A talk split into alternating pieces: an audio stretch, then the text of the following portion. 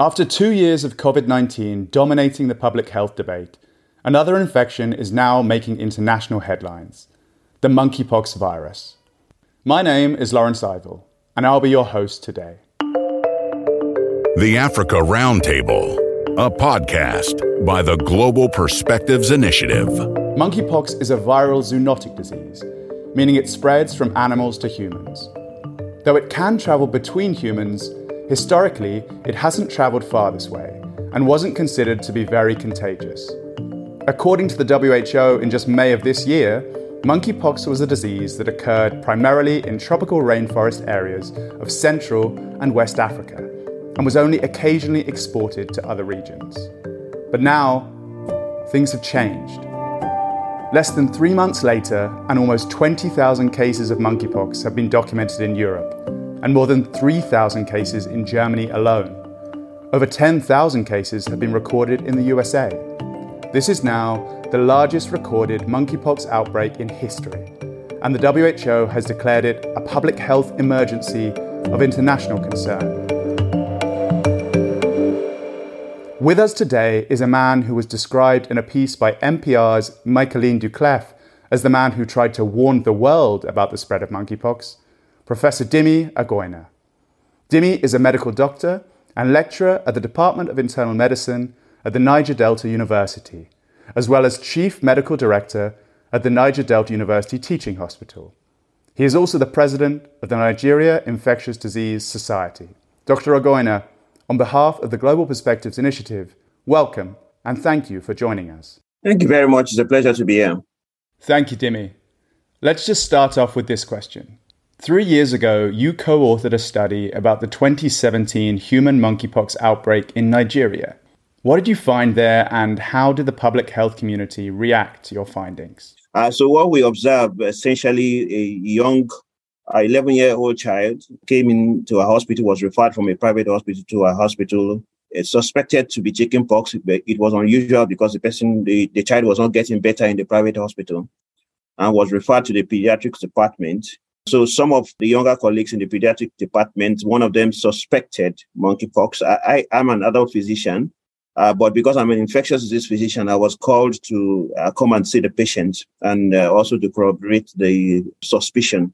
Uh, on seeing the patient, of course, at that time, I had not seen any case of uh, monkeypox in my practice, medical practice. I've only seen pictures in the internet and in medical textbooks, but it looked a bit typical. What was a little bit different was the size of the lesions. Lesions were very, very big, uh, but they were typical in terms of the appearance. And uh, so I also felt it was monkeypox. Dimie, in the weeks and months after meeting this boy, when did you first begin to think that monkeypox may become a bigger health situation than we've seen in the past? I am not sure if I considered it to be a very big problem at that point. What was very unusual was that uh, after that boy came in, I felt that we'll be seeing children with monkeypox because historically, if you look at the data in endemic countries, monkeypox is a condition that affects children less than 10 years or 11 years of age. And that index case sort of fit into that profile of cases that should be affected by monkeypox. But after that index, index case, the cases that we're having, the subsequent cases were young adults, most majority were males. Uh, so it felt very unusual to, to me and my colleagues at that time. And uh, because most of them were young, sexually active males, and they had uh, concomitant uh, genital ulcers, and some even had HIV infection and also evidence of syphilis infection. That's what brought suspicion of uh, sexual transmission. But I, I had never anticipated that it would become a worldwide outbreak now that would be declared a public health emergency.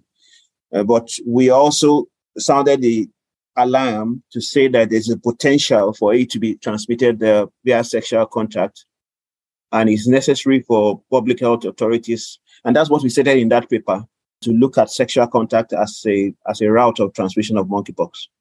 Uh, we had one other meeting an international meeting in 2019 or so uh, where i also put forward this view because I, I was very enthusiastic and passionate about the fact that i made this observation and there was need to also tell the story. And I, I stated this in the, that meeting. And uh, somebody else then said, no, no, it's not possible because my argument was that uh, it appears the outbreak is evolving epidemiologically. Initially, it was a problem for children less than 11 years. Why are we seeing young adults now, mostly males? And why are they having genital ulcers? There should be something there. And I, and I then said, I'm suspecting transmission via sexual contact. And uh, colleagues then said, some of the colleagues out there in the international media felt, no, it's not possible. And that um, that it is not unusual that even in the DRC, there's, there appears to be a change because DRC, as you know now, uh, the age group affected has also evolved from less than 11 years to 15 to 20 something years. And they felt that that evolution in terms of age is not unusual. How are people talking about transmission in Nigeria? Is it widely accepted that this is a disease that is being transmitted through sexual contact? Or is there still some skepticism? The evidence available, to the best of my knowledge, at that time was that the country was not too sure the source of transmission or the origin of monkeypox itself. Currently, I am aware that there is still uncertainty about how monkeypox is transmitted in Nigeria. And that's what I think. I think there's still uncertainty because nobody will come out to say it is predominantly transmitted via this route because we cannot accuse animal contact. Majority of the human monkeypox cases in Nigeria are amongst young adults. 70% of them are males. All of them, almost all of them live in urban and semi-urban settings. They are not within the traditional rainforest areas that we know monkeypox is uh, is transmitted via animals, and majority of them have no contact with animals. Mm-hmm. So that means that there are other factors that were perhaps we are not seeing or we have not necessarily looked at to determine how monkeypox is transmitted in, in the country. But just to say that I still believe that monkeypox is transmitted via sexual contact in Nigeria. Whether that, that, that is the predominant mode of transmission is what I don't know. But to date, I know I've seen cases that suggest that uh, monkeypox is transmitted via sexual contact. Let's talk about the demographics that are being affected. In Europe and in America, statistically, cases of monkeypox are disproportionately affecting gay and bisexual men. Is there any indication that this demographic is also being affected in Nigeria? Or, with the legal situation in Nigeria, are gay and bisexual men even comfortable coming forward? I'm not too sure whether it is because the if the gay and bisexual men in Nigeria are not able to come out to the open to speak about it or to declare their sexual orientation. I don't think that's a challenge. Fortunately, the country has a process where through HIV AIDS services, they provide care to key populations. Uh, key populations include commercial sex workers, um, gay and bisexual men, people who use drugs, prison, people that stay in prison settings, and the likes. And the idea is to see that they have access to preventive services, STI preventive services, HIV uh, preventive services, and also treatment. And so it's a very organized setup in Nigeria. And I've always said that if there is active transmission of monkeypox amongst the key population, if there's active, there could be underground, I don't know. But if there's active transmission, I believe we should have known by now. I believe we should have, we should have known by now. But also to say that the cases we saw in 2017, 2018, none of them self-declared as being gay or bisexual men. As a matter of fact, when we asked for their sexual partners, what they declared was sexual partners of the opposite sex, not of the same sex. Although I admit we did not directly ask them for their sexual orientation, we did not directly ask them that question, but it, it will be implied because if they if they admitted that their sexual partners were of the opposite sex, that the implication is that uh, they are not uh, likely to be gay or bisexual men. In Nigeria, what are the barriers that may exist that prevent people with monkeypox from receiving treatment? I think there are a number of people that would have monkeypox that are not coming to the hospital setting or coming to the public system for diagnosis. So I've said it this before and I say it again. I think the number of cases we have in our country is uh, underestimated. And uh, it's underestimated because of the nature of the health system, the nature of health seeking behavior, the perception of disease, and challenges of surveillance. So there are multiple factors uh, that is responsible for this. And I can give you a typical example even from my own setting, and colleagues have also discussed with me. One of the cases, for instance, a colleague called me to say they are they are referring a case of monkeypox to my hospital. And in transit, the patient was missing. And when we called the patient, they said that he cannot have monkeypox, that this is a spiritual attack, so he cannot come to the hospital. And there are situations where people don't want to come to the hospital because they don't have the resources, or they don't come to the hospital because of distance. Uh, so there are many factors, and also health seeking behavior. And that means that there's a need for more enhanced and active surveillance in our country. I know the NCDC is doing a lot uh, to see how uh, that this is achieved, but the healthcare system in Nigeria is uh, decentralized. And so there's so much the Nigerian Center of Disease Control can do without the support of the various states uh, to see that uh, there is uh, surveillance. Within a space of two or two months, we're having triple the number that we had in four months. And that tells you that we had cases that are there, were not diagnosed because what, what this the, the declaration of a public health emergency and the, the outbreak in global north has caused is that it has made clinicians more clinical suspicion has increased, awareness has increased. Even amongst the patient now, when they have lesions, they want to be sure it's monkeypox. And so they have a tendency of also presenting to the health system. Then clinicians, when they see patients that they wouldn't have suspected monkeypox, they now suspect monkeypox and they, they do a referral. And that's why we're seeing uptick in number of cases in Nigeria. Last week alone, last week, there are 25 cases of monkeypox reported across Nigeria, which is unprecedented in a week. That's what we reported in four months. Dimie, in comparison to COVID 19, these are relatively small numbers. That could create the perception that this infection isn't a threat or a risk. Perhaps you could explain just briefly why it's so important for people with suspected cases of monkeypox to get treatment. This is what it means. And I've argued that monkeypox was never endemic in West Africa. That's my argument because we see in the literature, because recently I looked at the literature and the literature has always been saying monkeypox has been endemic in West Africa from the 70s. Uh, but in Nigeria, for instance, from 1971 to 1978, we had just three cases of monkeypox. Three cases. Three cases is not sufficient to say the disease is endemic in a country.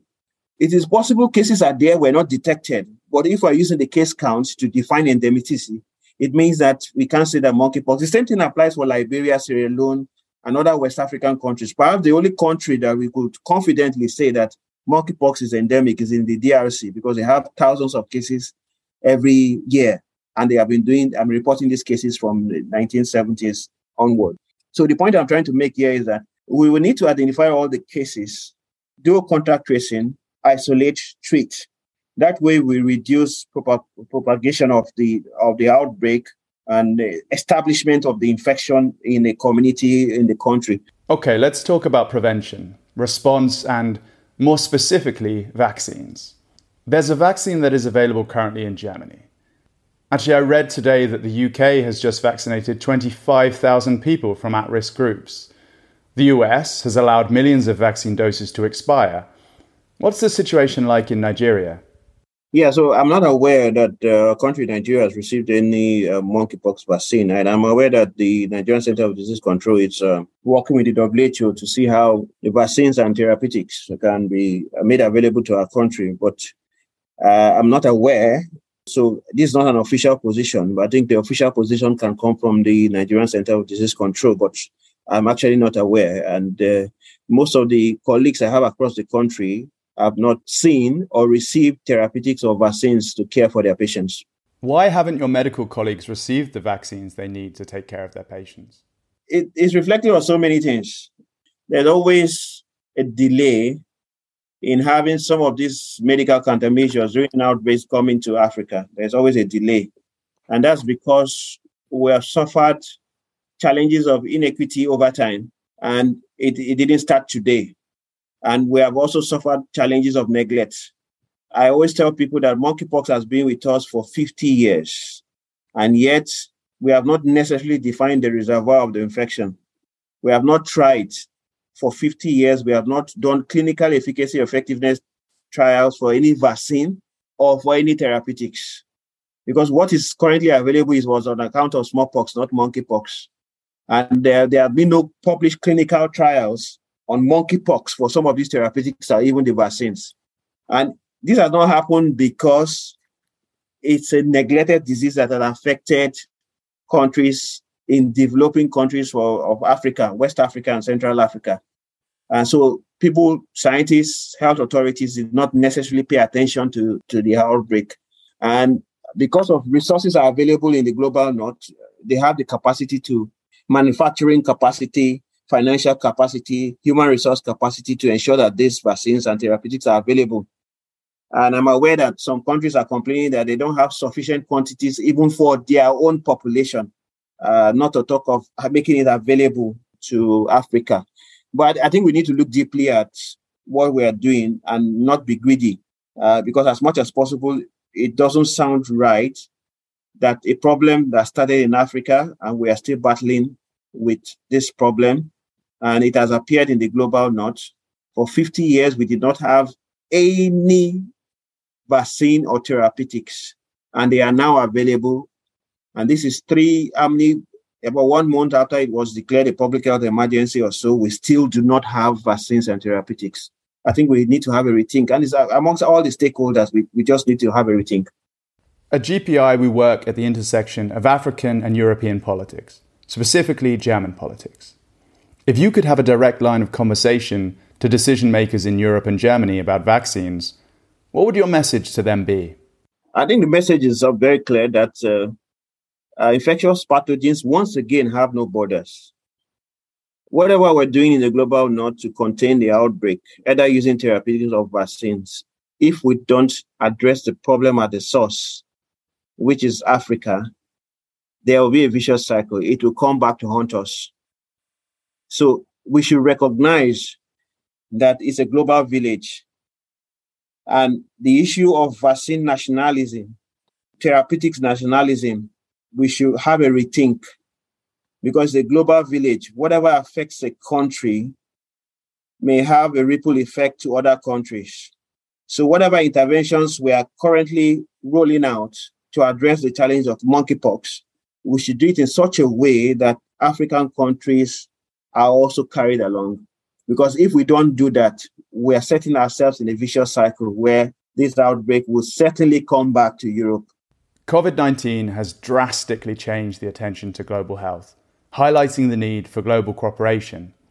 With regard to vaccines, do you see this as a new dawn for cooperation, or are you less optimistic?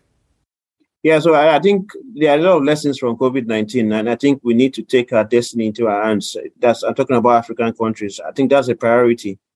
Uh, it's not appropriate to always be waiting for handouts from uh, the global north or from developed countries uh, we must, as much as possible, invest in ourselves, in our health systems, so that we have the capacity and what is required to also produce vaccines and uh, produce therapeutics. Of course, it has to be a journey because there, there are a lot of resource gaps.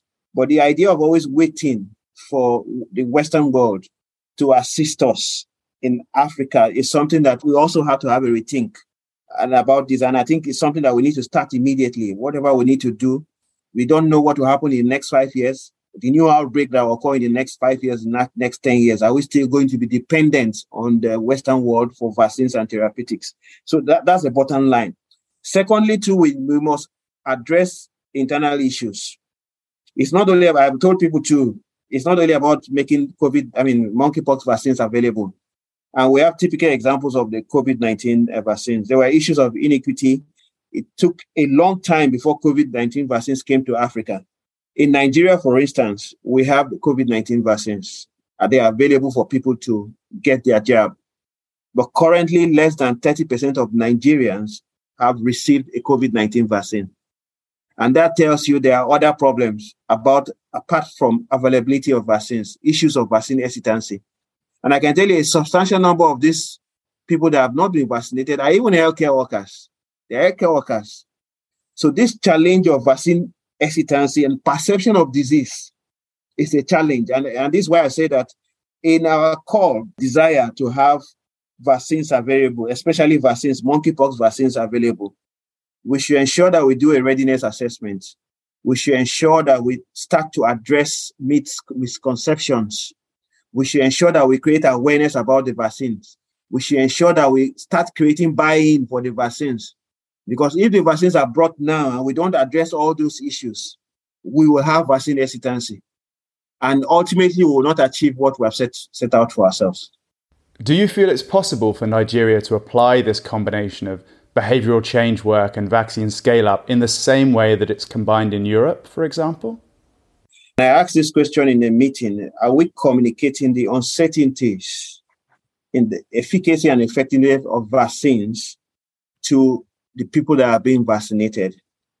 Because there are so many uncertainties about this uh, monkeypox vaccine. We don't know the duration of protection. We don't even know whether it offers good protection.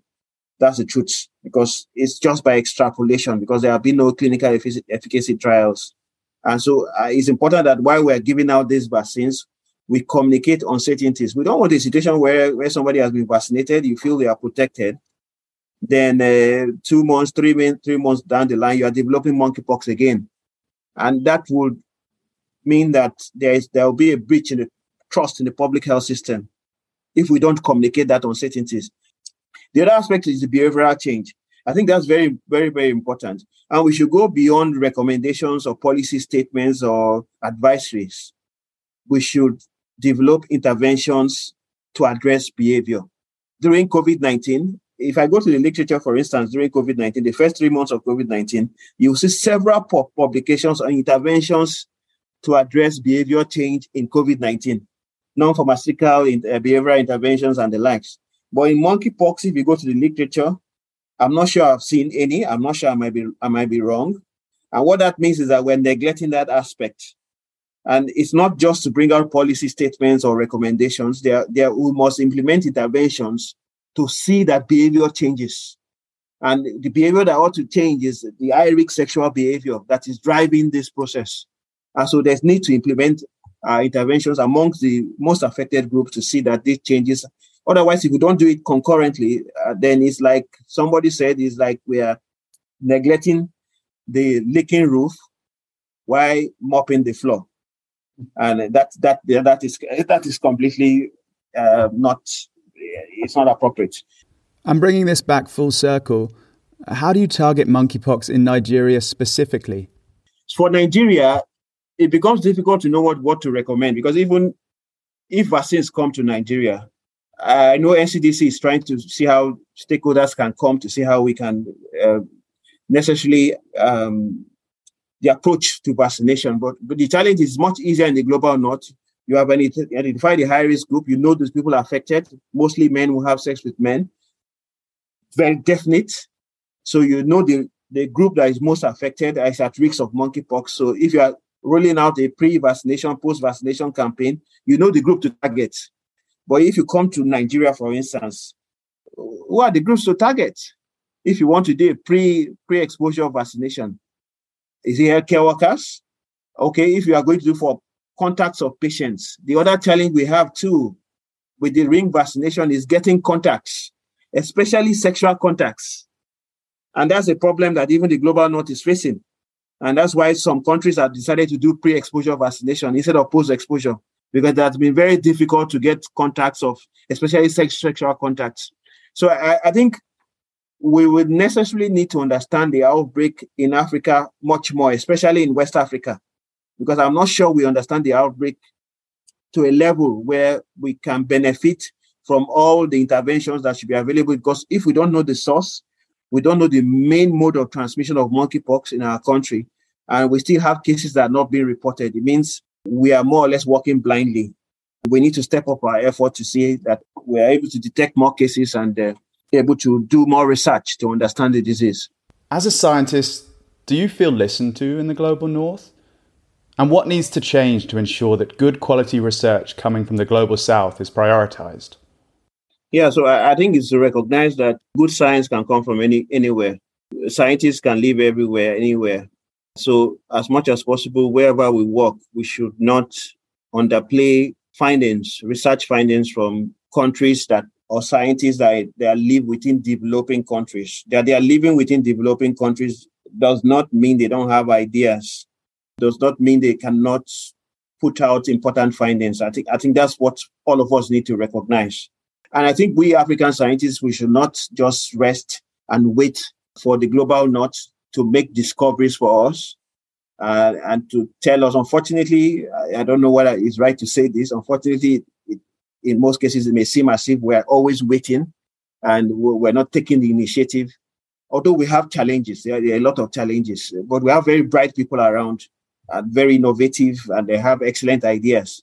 I think we should tap into what we have and uh, come together to see that we, te- we tell our story to the world. And gradually, gradually, the world will listen to us. The world is listening to us now indirectly because it's affected the global north. I'm not sure if you would have called me for this interview if it was 2017. I'm not sure if you would have called me for this interview. But you have called me for this interview now because it's a problem, it's an international problem. And there's need to get the perspective from Africa about it. So I, I think we need to tell our stories more and we should not be discouraged. Brilliant. That was great, Dimie. On behalf of the Global Perspectives Initiative, thank you so much for joining us today. It's a pleasure. It's a pleasure to be here. Thank you very much for inviting me.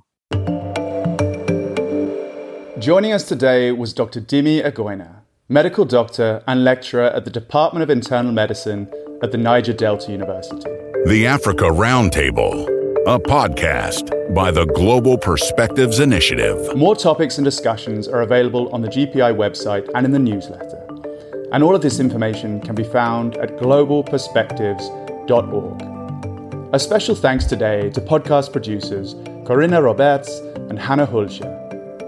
I've been Lawrence Eibel, and on behalf of the Global Perspectives Initiative, thank you for listening.